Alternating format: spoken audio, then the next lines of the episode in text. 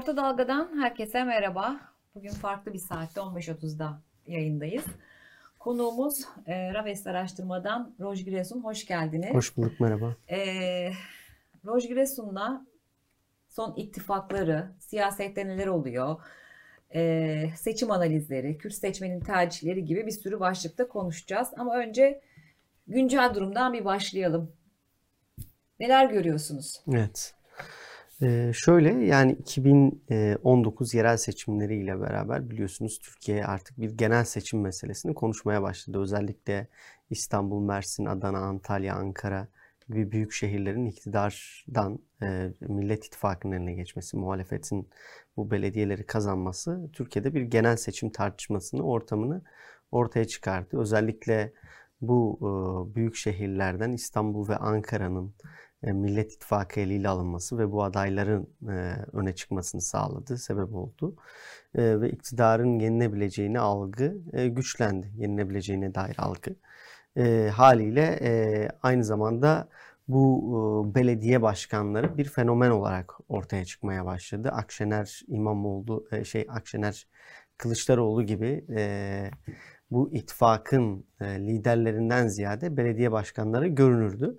Şimdi bugün artık erken seçim tartışmaları büyük oranda yok oldu. Artık bir seçim olsa dahi bir erken seçimden bahsedemeyiz zaten. Ve gördüğümüz 2019 yılından bu yana yani bu tartışmalar başladığın günden bugüne iktidar cephesinin oy kaybetmeye başladığı hem Cumhurbaşkanı Erdoğan'ın hem Cumhur İttifakı'nın totalde oy kaybının ciddi oranlara geldiğini ve artık bir iktidar e, değişiminin eşikte olduğunu görüyoruz. Tabii bunun şartları, imkanları ve riskleri var.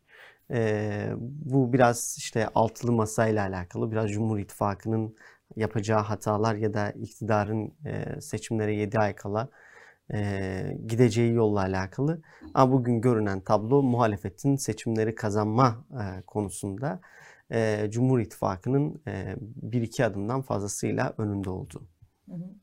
Peki e, sizin araştırmalarınızda e, büyük illerde İstanbul, Ankara, İzmir gibi illerde de araştırmalar yapıyorsunuz değil mi? Evet. Ee, orada mesela son olarak neler gördünüz? Kimin adı ön plana çıkıyor? Evet.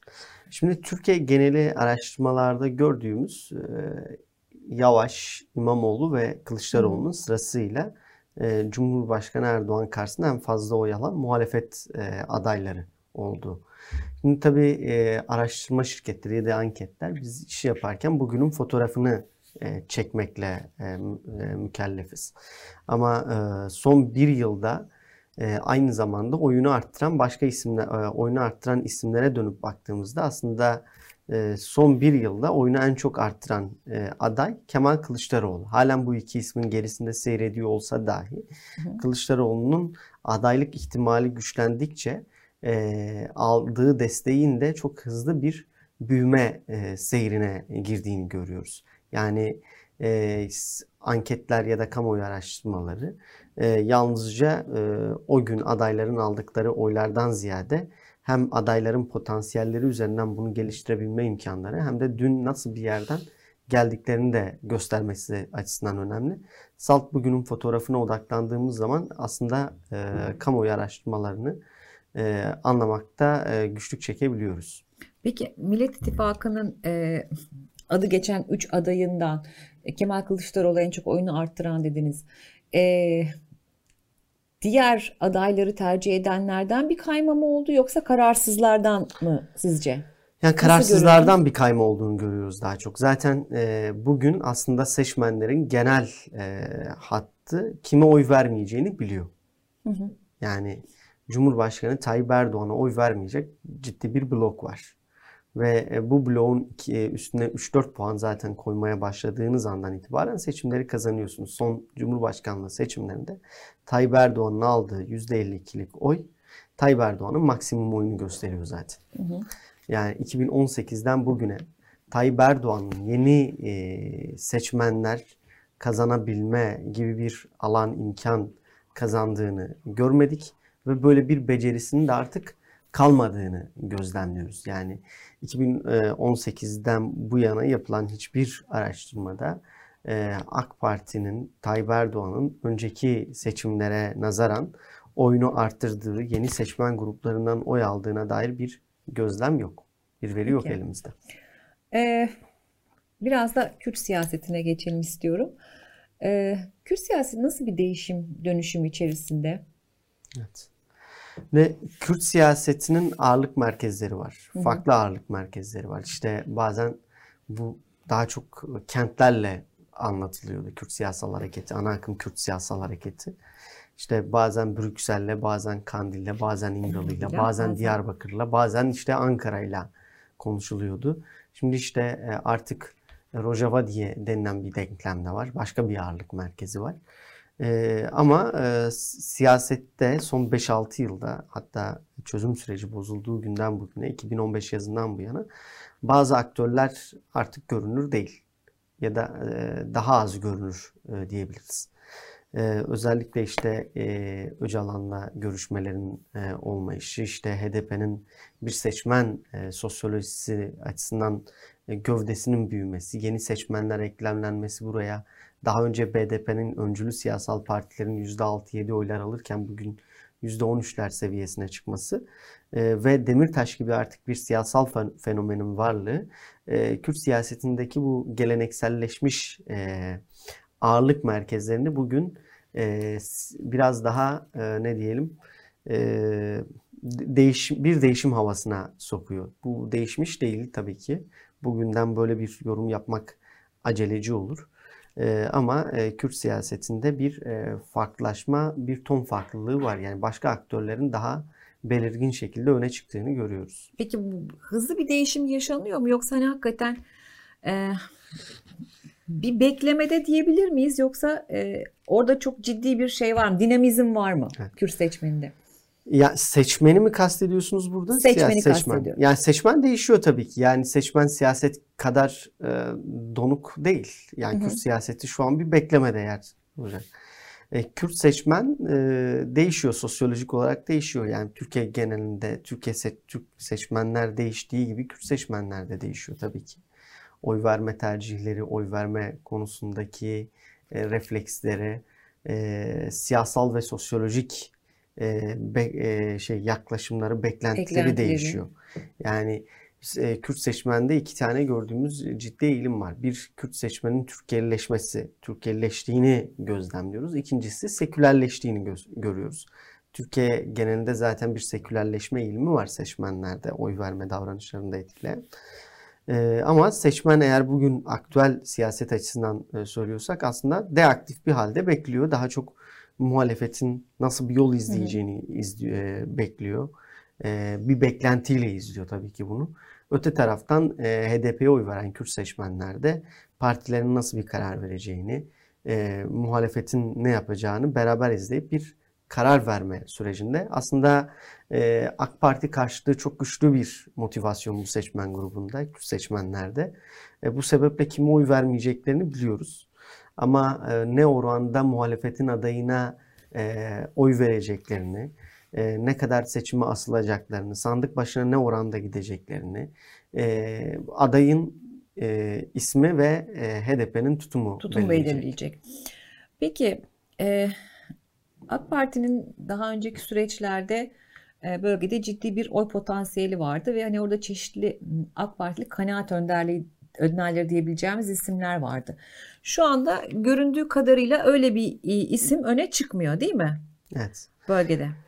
Ee, şöyle başlayayım isterseniz. Şimdi AK Parti 2007 yılında Türkiye'de yaşayan Kürt seçmenin yüz- yaklaşık %75'inin 70'inin oyunu aldı. Evet.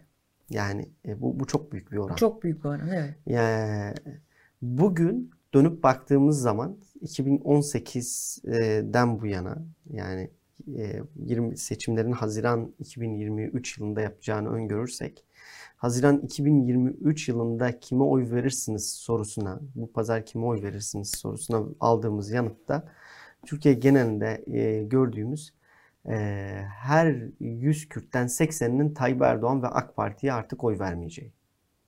Her 100 seçmenden 80'i 80'i. e, artık oy vermemek konusunda e, netleşmiş durumda görünüyor. Hı hı. Şimdi e, bu oy e, eskiden e, yani 2007-2011 seçimlerine dönüp baktığınız zaman Türkiye'de Kürt seçmenlerin oy verme davranışında çok e, ciddi bir konsolidasyon vardı. İki kutuplu bir konsolidasyon. Bir muhafazakarlığı baskın Kürt seçmenlerde e, AK Parti'ye yönelim. İki e, Kürt kimliği daha baskın seçmenlerde HDP'ye yöneliş. Hı. Bu e, yaklaşık olarak seçmenin %90'ını kapsıyordu. Yani Kürt seçmenlerin %90'ı AK Parti ve HDP arasında e, e, kalmıştı, dağılıyordu. Şimdi 2015-7 Haziran seçimlerinden sonra e, HDP'nin e, Türkiye genelinde yaşayan Kürtlerin hem bölgeden Türkiye metropollerinde yaşayan Kürtlerin ciddi anlamda oyunu kazandığını gördük. Seçmenin yaklaşık %65'ine yakın bir oyunu kazandı. O günden bugüne HDP e, biraz küçük oy kayıpları yaşasa da artık muhalefetten farklı e, kurum, siyasal kurumların, farklı aktörlerin Kürt seçmenler nezdinde sempati, beğeni ve destek aldığını görüyoruz. Örneğin Cumhuriyet Halk Partisi artık Türkiye genelinde AK Parti ile HDP arasında sıkışmış Kürt seçmeninin e, önemli bir oyunu almaya talip görünüyor ve hı hı. ciddi bir oy desteği alıyor görünüyor. Her ne kadar bugün e, ya bugün artık Kürt seçmen e, CHP ve e, AK Parti'ye benzer desteklerde bulunuyor diyebiliriz. Peki. Hani e, Kürt seçmenlerin güncel tercihlerine geçmeden önce hani bir algı var ya Kürt seçmen e, Mansur Yavaş'a oy vermez diye. Hı hı. Siz böyle bir e, şey hava gördünüz mü? Ee, şöyle bir defa yoksa bu ön kabul müydü yani? Şöyle Kürt seçmen Mansur Yavaş'a oy vermez e, sorusu e, hali hazırda Kürt seçmen Mansur Yavaş'a oy verebileceğini söylüyor. Bunda bir e, hı hı. problem yok. Zaten kamuoyu araştırmalarında Mansur Yavaş'ın bu derece yüksek çıkmasının sebeplerinden biri de biri Kürt seçmenden de destek aldığının görünür olması. Ama ortada bir bilgi yok. Yani bu hipotetik bir hı hı, soru. Hı. E, şu açıdan söylüyoruz bunu. Şimdi Mansur Yavaş ringe çıkmadan önce Kürt seçmenlerde aldığı oyu göz, gözlemliyoruz. Ama Mansur Yavaş siyaset sahnesine çıkmaya başladığı andan itibaren Türkiye'nin dış politikasından tutun hukuk problemlerine, hukuk problemlerinden tutun e, Kürt meselesine kadar, Kürt meselesinden tutun ekonomik e, sorunlara çözüm reçetelerine kadar birçok konuda konuşmak zorunda. E, ve bu kadar suskun bir ismin e, bugün kağıt üstünde aldığı oyun yarın seçimlerde nasıl bir evreye dönüşeceğine dair elimizde bir e, test yok. Yani bu, bu daha riskli bir şey aslında. Hı hı hı. E, ve Mansur Yavaş'ın e, 2019 yerel seçimleri öncesi HDP'nin kendisine şartsız desteğine rağmen biliyorsunuz Ankara'da e, HDP evet. seçmenleri Mansur Yavaş'a oy, oy verdi. verdi. HDP aday çıkarmadı. E, o dönem Kürt seçmenlerin gönlünü kazanmak için yani daha doğrusu HDP'li seçmenlerin gönlünü kazanmak için e, kendince kullandığı olumlu ifadelerinden birisi HDP'li seçmenlerin rehabilite edilmesi gerekir. E, dışlamamak lazım ifadesiydi. E, şimdi son Van ziyaretini hatırlarsınız Büyükşehir Belediye Başkanlarının Van'da bir ziyareti vardı. Orada bir seçmenin kendisine işte Demirtaş'ın serbest bırakılmasıyla alakalı bir sorusu oldu. E, bir inşallah kelimesini kullandı. Sonrasında bir basın bülteniyle aslında bunu bu anlamda kullanmadığına dair uzun bir açıklama yaptı. Hı hı. Şimdi bu kadar küçük bir iki cümleyle e, bir seçim sürecini geçiştirmek, Kürt seçmeniyle konuşmak mümkün görünmüyor. Hı hı. O yüzden bunlar çok olası ve büyük riskler. E, yavaş bugün yani anketlerde sorduğunuz zaman tabii ki Kürt seçmeninden ciddi bir oy alıyor. Çünkü AK Parti karşıtı motivasyon güçlü.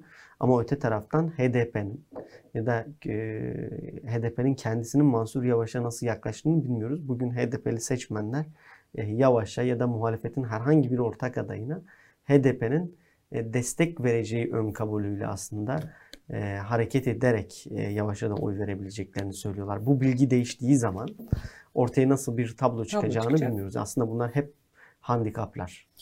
Evet peki ee, Kürt seçmen Kılıçdaroğlu'nu sevdi mi bir evet. aday olarak, Cumhurbaşkanı adayı olarak? Evet. Şöyle söyleyeyim bir defa Kürt seçmen 2011 yılından bu yana e, Kılıçdaroğlu'nun CHP'de yarattığı dönüşümü, değişimi izliyor. E, izlerken beğendi. Aslında bu beğenisi uzun zaman oy desteğine dönüşmedi. Ta ki 2019 yerel seçimlerine kadar.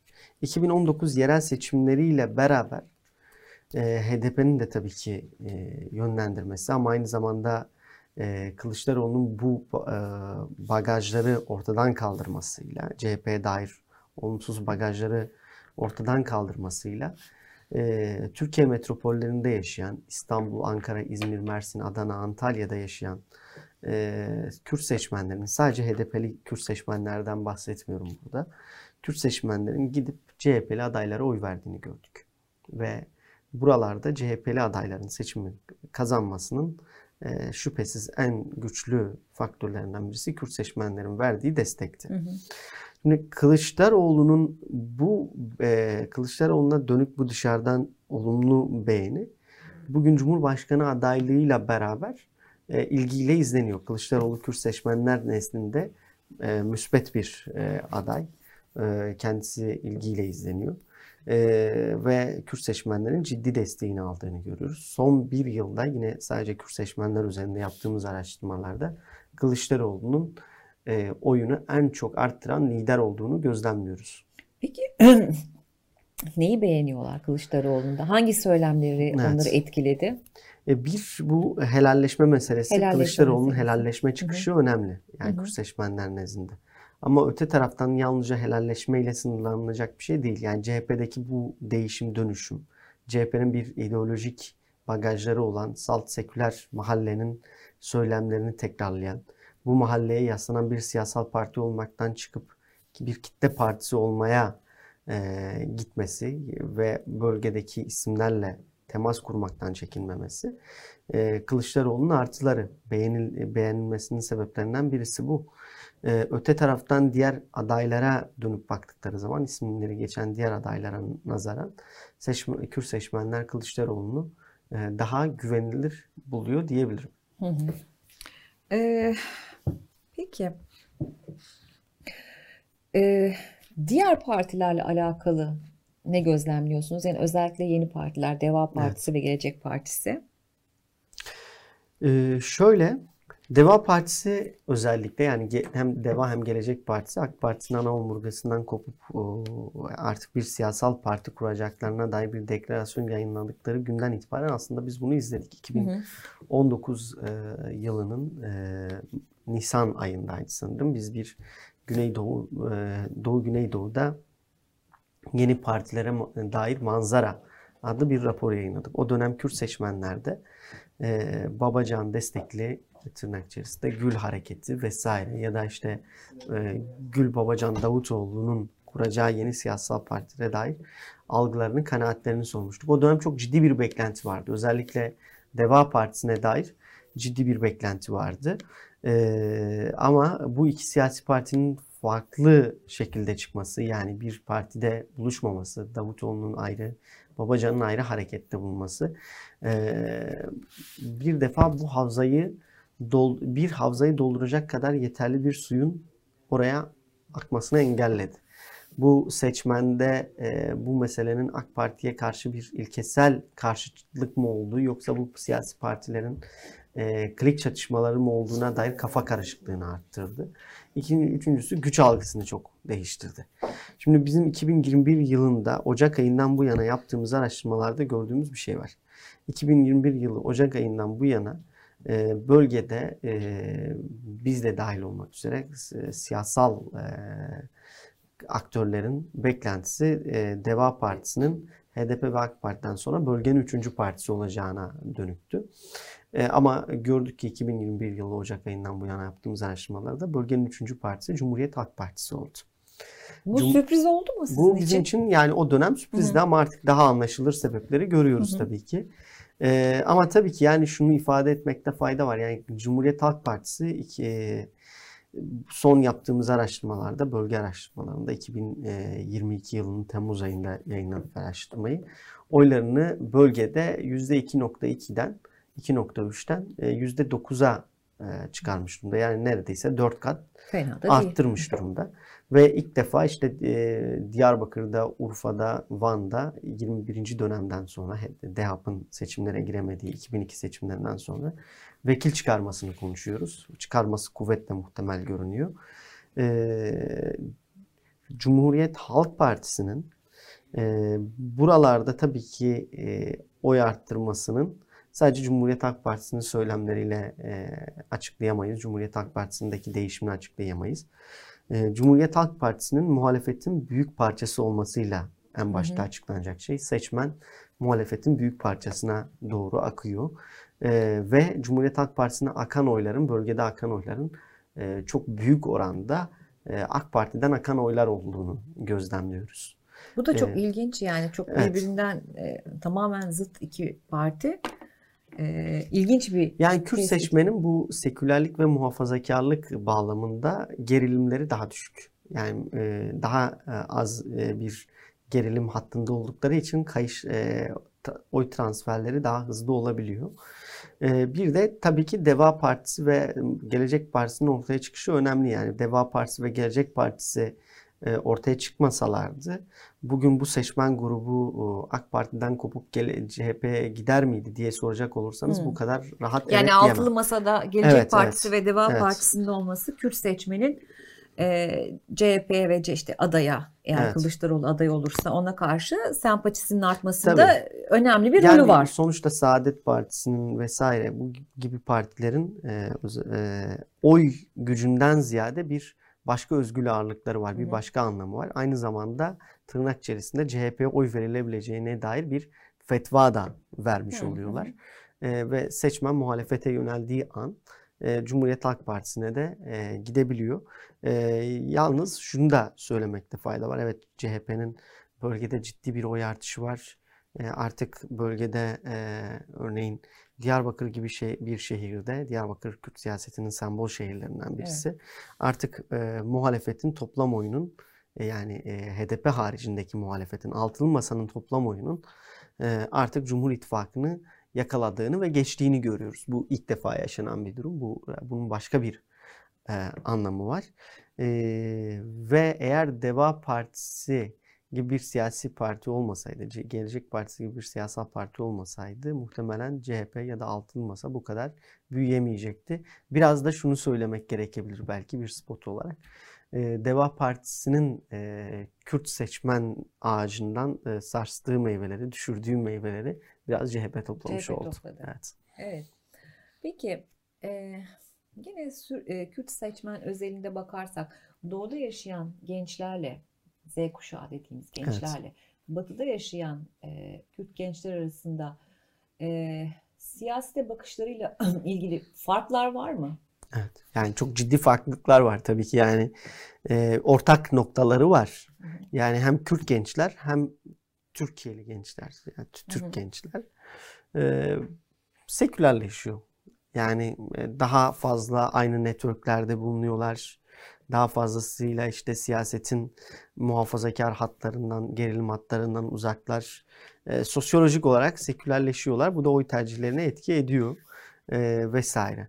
Ama Kürt, e, genç Kürtlerde e, gözlemlediğimiz yeni siyasal aktörlere olan e, ilgi e, vesaire. Yani bir e, sol ve sosyal demokrasiye ya da sol değerlere ya da işte ne, ne diyebiliriz buna seküler siyasete dair bir e, ilgi var.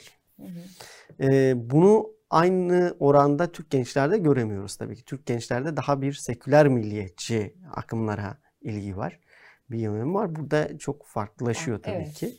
E, yani İmamoğlu, Demirtaş e, vesaire gibi isimler bir fenomen olarak bu e, Kürt gençlerin e, e, odak e, noktasında duruyor, görünüyor. E, ama e, Kürt gençlerin aynı zamanda e, genel Kürt seçmene nazaran e, CHP'ye daha fazla destekleri olduğunu görüyoruz. Yine e, Kürt siyasetine olan desteği, AK Parti'ye olan desteğin Kürt gençlerde e, çok oldukça düşük seviyelere gerilediğini izliyoruz. Evet. Diyarbakır mitinginde de beklenen pek e, yakalanamadı sanıyorum Erdoğan'ın evet. Diyarbakır mitinginde. Bu da zaten sizin e, analizlerinizi aslında destekler nitelikte. Daha önceki mitinglerde değil mi? Bayağı e, AKP'nin mit- mitingleri kalabalık olurdu, Hı. daha gösterişli olurdu. E, Yani orada kalabalıklık meselesinden ziyade belki yarattığı heyecanı Heyecan. konuşmak Hı hı. lazım. Yani çünkü AK Parti Diyarbakır'da e, yine yüzde e, yani dönüp baktığınız zaman e, 150 bine 200 bine yakın oy alıyor. Hı hı. Şimdi bu oy oranı e, ve e, bir oy, bu oy oranıyla bir e, şeyi doldurmak, bir alanı, bir mekanı doldurmak çok zor değil. Yani sonuçta kamu kurumların sizin e, kamu kurumları sizin elinizde, iktidar partisindesiniz. Başka imkanlar var elinizde. Yani sonuçta kayyum atanan belediye var ve yine bu kayyum atanan belediye de e, size yönelik seferber oluyor. Sizin çalışmalarınız için seferber oluyor vesaire. Ama bence yarattığı heyecanı konuşmak lazım. Yani alandaki kalabalığı konuşmak çok Evet aslında Anlamlı olmayabilir. derken ya elbette Evet. hani sayının Ya bir kentin önemi gündemi yok da olmadı. kentin gündemi olmadı. kentin gündemi olmadı. Ki Seçmenler herkese mesajlar Evet, evet. gitti değil mi? Yani Validen. seçmenler seçmenler acaba Erdoğan ne söyleyecek diye çok merak etmediler. Bence Cumhurbaşkanı Erdoğan da farklı bir şey söylemek üzerine çok gelmedi. Yani İzmir'de, Konya'da, Bursa'da nasıl bir miting e, çerçevesinde konuşma yaptıysa Diyarbakır'da da aynı konuşmaları yaptı. Çok bunun dışına taşmadı. E, biliyorsunuz yani Cumhurbaşkanı Erdoğan'ın önemli Diyarbakır mitingleri vardı. 2005 yılında, yılında. meşhur e, Kürt sorunu benim sorunumdur Evet. ifadesi 2000 e, o- 2009 ve 10 yılında işte açılım süreçlerini başlattığı konuşmalar. E, 2013 yılında Barzani ve Şuvanperver'le Diyarbakır'da e, yaptığı miting. E, en son 2021 yılı Temmuz ayında Diyarbakır'a geldiğinde bu bütün hengameye rağmen e, çözüm sürecinin arkasındayım. Çözüm sürecini HDP bozdu gibi açıklamalar yapmıştı. Ama bu son Diyarbakır'a gelişi e, Tayyip Erdoğan'ın e, bütün bunların yani son gelişinin dahi gerisine düştü ve farklı hiçbir mesaj vermedi. Çok olağanlaştı. E, çok olağan bir e, seç, e, miting e, atmosferi gördük. E, bence Tayyip Erdoğan da Kürt seçmende birbirlerine dair beklentiyi büyük oranda bitirdiler. Bitirdiler. Kırılma anı neydi sizce? Yani çok fazlasıyla kırılma anı var. Ee, yani işte dönüp baktığınız zaman bir dönem Roboski vardı 2011 yılında Evet. bir kırılma noktasıydı. 2015 7 Haziran seçimleri sürecine giderken bazı tartışmalar vesaire vardı. Bu bir başka kırılma noktasıydı. Ama sonrasında başlayan bu şehir çatışmaları, hendekler vesaire aslında belki biraz bölgede seçmeni bir güvenli liman olarak tekrar AK Parti'yi yönlendirdi. Biraz Hı hı. orada e, durmaya devam etti. Bir kredi daha açıldı özellikle 15 Temmuz'dan vesaire sonra. Ama bu AK Parti MHP ittifakının e, başlarda AK Parti'nin mecbur olduğu bir ittifak gibi görünmesi Kürt seçmenlerde tolere edi- edilebilir bir durumdu. Hı hı. E, hatta çoğu siyasal aktör işte ya da AK Partili seçmenler kulaktan kulağa birbirini işte HDP razı olmadı. O yüzden MHP ile ittifak yapmaya mecbur kaldı gibi argümanlar kullanıyordu. Bugün itibariyle ise yani uzun bir süredir aslında 2019 yerel seçimlerinde de gördük bunun sonuçlarını. Kürt seçmenlerde artık AK Parti'nin MHP tarafından esir alındığına dair ciddi bir kanaat var. Ve bu kanaat ciddi bir kırılma yaratıyor. E, tolere edilemez bir hal yaratıyor. Metropollerde e, ve bölgede yaşayan Kürt seçmenler e, ekonomik krizi de yaşadıkça, ekonomik krizi gördükçe e, kimlik baskısını daha güçlü şekilde hissediyorlar. Bunu e, tolere edemiyorlar diyelim. Bir de tabii belki e, yerel seçimlerden sonra bölgedeki bir sürü yere kayyum atanması da büyük bir hayal kırıklığı oldu Tabii. seçmende değil mi? Evet ama yani ya- e, kayyum süreçleri dahi bir şekilde ilk kayyum sürecinden bahsedeyim. Özellikle 2016 Hı hı. da kayyumlar atandıktan sonra e, 2018'de AK Parti oylarını bölgede arttırdı aslında çok düşürmedi yani çünkü başka sebepler var yani seçmen dinam e, mekaniği yani çok ezbere şekilde baskı arttıkça oy düşer falan filan gibi e, devam etmiyor. Ama bugün başka alternatifler var, siyasal alternatifler var ve AK Parti'den umut kesilmiş durumda. Muhalefet e, özellikle Cumhuriyet Halk Partisi, Deva Partisi, Gelecek Partisi, Altılı Masa'nın bu bileşenleri AK Parti'nin çok önünde şeyler söylüyorlar Kürt meselesine dair. E, HDP seçmeninin Erdoğan karşıtlığı saydığınız sebeplerden dolayı çok arttı. Yani kayyum atamaları, milletvekillerinin dokunulmazlıklarının kaldırılması, MHP ile olan ittifak burayı çok konsolide etti. Erdoğan karşıtlığını arttırdı. E, ve ekonomik kriz meselesi. Hı. Bunların hepsini bir araya getirdiğimizde AK Parti bölgede e, en düşük oy aldığı 7 Haziran 2015 seviyelerine doğru geriledi diyebiliyoruz. Diyebiliyorsunuz. Peki. Evet. E, Türkiye'nin vizyonu e, toplantısını ve açıklamaları nasıl değerlendiriyorsunuz? Ee, evet. Ve orada çıkan fotoğrafı. Şimdi ben e, Türkiye'nin vizyonu programını izledim öncesinde. Sonrasında da Saadet Partisi'nin kongresini izleme evet. şansım oldu.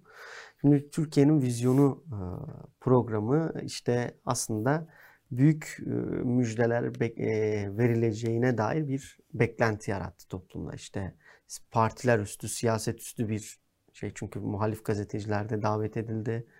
E, muhalif partilerin genel başkanları davet edildi. Hani bir siyasi partinin genel e, başkanlığın yapacağı konuşmadan ziyade partiler üstü bir liderin işte Türkiye vizyonunu yansıtacak gibi. Bir haftada bir, gündem evet, oldu bir yani. Bir haftada gündem oldu. Medyada. Şimdi Tayyip Erdoğan'ın e, az önce Diyarbakır mitingi için söyledim. Erzurum'dan, Konya'dan, şuradan buradan bir farkı yoktu diye. Ortalama bir mitingde kullandığı ifadelerden, e, ortalama bir konuşmasında e, vaat ettiği şeylerden farklı bir şey yoktu. Yani bir e, yorgunluk görüyoruz artık AK Parti'de. Yani e, sürekli muhalif seçmenler, muhalif muhalif aktörler e, bence bir paranoya hali bu. E, Tayyip Erdoğan'ın bir şekilde seçimi kazanabileceğini düşünüyorlar şapkadan tavşan çıkaracağını e, bekliyorlar. Korkuyorlar ya da böyle bir hal var. Ama bu iki durum yani hem Diyarbakır hem Türkiye Vizyonu toplantısı e, bende şey kanaatini çok güçlendirdi. Yani ortada ne bir tavşan var, ne bir şapka var, ne de bir sihirbaz var. Ama e, eski sihirbaz olunca e, aktör insanlarda böyle bir beklenti olabiliyor. E, yalnız e, şunu da ifade edeyim yani Saadet Partisi'nin kongresinde gördüğüm heyecan e, o Türkiye Yüzyılı programında ki katılımcıların çok üstündeydi. Yani yüzde birlik bir siyasal parti görüyoruz bir taraftan. iktidar olma ihtimali gücü şu bunun çok gerisinde. Kendi içindeki parti için muhalefetle uğraşıyor bir taraftan. Ama öte taraftan salondaki coşku, inanmışlık e, Türkiye Yüzyılı'ndaki, Türkiye Yüzyılı programındaki, lansmandaki heyecanın çok ötesinde oluyor. Bir de e, sizin e, son yayınladığınız Kürtlerin İnsan Hakları Algısı Araştırması raporu var. E, daha önceki raporlardan farklı bir takım sonuçlar e, çıktı mı ya da sizi şaşırtan, beklemediğiniz evet. bir takım sonuçlar çıktı mı? Yani aslında çok bizi şaşırtan bir durum yok. Yani sadece bazı çok söylenen şeyleri doğrulayan e, noktalar vardı. İşte Mesela? 90'lar e, devletin insan hakları karnesini bir 90'lar için sormuşuz bir de bugün için sormuşuz. Hı hı. Devletin insan hakları karnesinin e, bugün 90'ların gerisine düştüğü kanaatinde Kürt toplumu. Öte taraftan e, güvendikleri kurumları sormuşuz. Yani bu bence araştırmanın çarpıcı noktalarından birisi. E, ulusal e, kurumlara e, güven çok düşük. Ee, ama öte taraftan STK'lar, barolar, Birleşmiş Milletler ve Avrupa Birliği'ne, özellikle Avrupa Birliği'ne e, çok yüksek oranda bir güven olduğunu görüyoruz. Türkiye gibi Batı karşıtlığının bu kadar güçlü olduğu bir e, ülkede özellikle son dönemde biliyorsunuz yani Batı e, Avrupa Birliği ilişkilerini konuşmak, Batı ile ilişkileri konuşmak çok namümkün görünüyor. E, bu bütün siyasal dalgaya rağmen, bu Batı karşıtı sert dalgaya rağmen AB ve BM'ye e, uluslararası kurumlara olan güvenin bu kadar güçlü çıkması bence e, Türkiye'deki siyasal aktörlerin e, üzerine düşünmesi gereken bir nokta. Evet çok ilginç yani hani güvenecek bir yer kalmadı diyerek mi böyle bir tercihte bulunuyorlar sizce?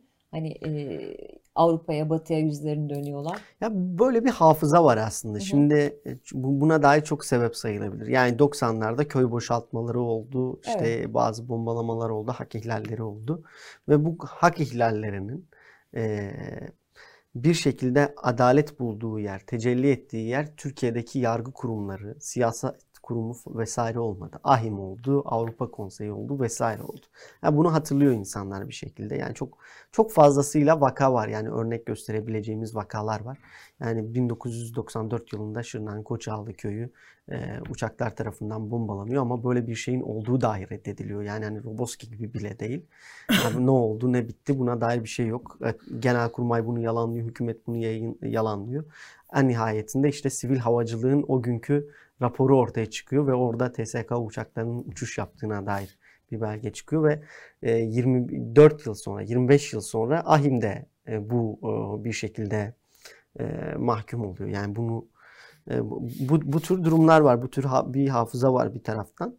Öte taraftan da yani baş eğer 2000'lerin başından bahsedecek olsaydık 2010'lara kadar e, yargı kurumuna, işte hükümete vesaire bu güven daha yükseklerde seyrediyor olabilirdi. Çünkü o dönem hatırlıyorsunuz e, hükümetin AB reformları e, ve Kürt meselesinde attığı adımlar e, bir şekilde faili meçhullerle ilgili açılan davalar raftan indirildi çünkü biliyorsunuz onlar. Toplumda bir e, güven testinin, e, adalet duygusunun onarılması açısından e, önemliydi ama bunlardan da çok büyük geriye gidişler oldu. Bu davalar kapatıldı e, ve bu, bu süreç içerisinde 2015 yazından beri özellikle e, ciddi hak ihlalleri var ve bu davalarla ilgili takipsizlik kararları veriliyor. E, Türkiye içerisinde yargı mekanizması, siyaset bu kadar donuk olunca, bu kadar taleplere cevap vermeyince insanlar doğal olarak yerel yani e, bölgesel ve uluslararası kurumlara, e, ulusal kurumlara göre daha fazla e, güven duyuyor. Evet. Ee, bir de son günlerde Ekrem İmamoğlu'nun tekrar e, adaylığının gündeme gelebileceğiyle alakalı e, bazı işaretler var diyelim. E, bu konuyla alakalı bir görüşünüz var mı? Şöyle e, Kılıçdaroğlu Nun 2020 yılı Ocak ayında, 2021 yılı Ocak ayında bu bütçe görüşmeleri sırasında aday olsana çıkışını hatırlıyorsun evet. e, gibi aday olsanız da diye bir şey AK Parti sıralarından çıkışlar olmuştu. O da nereden biliyor, biliyorsunuz aday olmayacağımı Dedi, dedikten evet. sonra Kılıçdaroğlu'nun adaylık tartışmaları başladı. Ama bu adaylık tartışmaları başlarken Kılıçdaroğlu'nun aslında aday olmayacağı, hedef şaşırttığı, işte e, diğer adayların yıpranmasını engellemeye çalıştığına dair bir ciddi kanaat vardı. Ben aslında o günden bugüne hatta belki biraz daha geriye e, çekebiliriz onu. Kılıçdaroğlu'nun adaylık ihtimalinin güçlü bir ihtimal olarak masada olduğunu kanaatindeyim. Bugün de adaylığın en güçlü ihtimalinin Kılıçdaroğlu olduğunu düşünüyorum. E, ve e, toplumda e, İmamoğlu'nun sürükleyebileceğine dair bir kanaat var. Yavaş'ın ise popülerliği var. Hı hı. E, bu ikisinin bu silahlarına karşın Kılıçdaroğlu'nun e, en büyük silahı sabrı. Hı hı. Ve e, Kılıçdaroğlu sabrettikçe, burada durdukça yani bu aktüel tartışmalardan uzak durdukça e, günün sonunda yine en çok konuşulan aday olacak gibime geliyor. Bu saatten sonra da Kılıçdaroğlu'nun bu niyet beyanlarından sonra doğrusu ben bir geriye çekilişin çok mümkün olmadığını düşünüyorum. Seçmendeki motivasyonu da bozabilir bu muhalefetin bir arada yürüyüşünü de baltalayabilir. Çünkü burada aslında gördüğümüz 6 siyasal lider var. Bu 6 siyasal lider dışında bir de desteği alınması gereken bir HDP seçmeni var. Hı hı. Ee, yani buranın mutabık kalacağı, buranın da oy verebileceği bir aday formülü gerekiyor.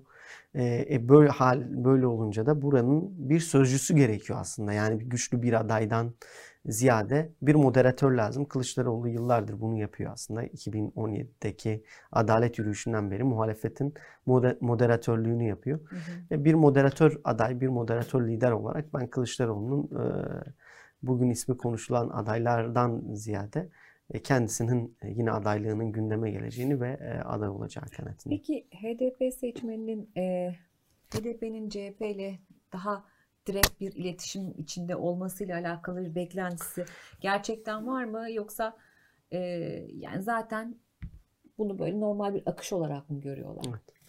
Şöyle var tabii ki. Yani şu, şuna dair de beklentileri var. Yani e, sonuçta HDP seçmenleri Türkiye Cumhuriyeti vatandaşları ve oy kullanıyorlar. O kullandıkları oy ne haram ne suç e, bu oyun bir şekilde Cumhur İttifakı eliyle kriminalize edilmesi, haram e, kılınmaya çalışılması e, ne e, ahlaki ne caiz. E, öte taraftan muhalefetin bu söylem sınırının dışına çıkmaması, HDP yan yanaya gelmeye görünmekten korkması tabii ki insanların haysiyetini inciten bir şey. E, ama e, Kürt seçmenin beklentileriyle e, siyasal gerçeklik arasında bir makas var ve Kürt seçmen bu e, makasın aynı zamanda farkında. Yani realitenin de farkında. Bu makası ne kadar kapatabilirse muhalefet o oranda Kürt seçmenlerin gönlünü de kazanmış olur. Yani en nihayetinde bu sadece bir oy kazanma meselesi değil. Siyaset biraz da burayı tatmin etme meselesi de. Buraya bir karşı bir sorumluluğu da var siyasetin. E, ama e, Kürt seçmenlerin e, şöyle bir yani özellikle HDP'li seçmenlerde, Kürt seçmenler derken yakın bir şey yok tabii ki. HDP'li Kürt seçmenler işte örneğin e, İyi Parti'nin daha sınırlı desteğine rağmen örneğin İyi Parti Mersin'de kendi adayını çıkarmıştı CHP karşısında. Kendilerine oy vermesine rağmen İyi Parti'nin Mersin'de vesaire İstanbul'da şurada burada belediyelerde ya da yerel iktidardaki görünürlüğü, pay sahibi olmasına karşın e, Kürtlerin e, buradan e, burada görünmemesini e, soru işaretleriyle karşılıyor. Bence Ekrem İmamoğlu'na dair soru işaretlerinden birisinin temel sebebi bu. Bu diyorsunuz. Evet. Evet, zamanımız bitti. Laves araştırmadan Roj Gülas'ın konuğumuzdu.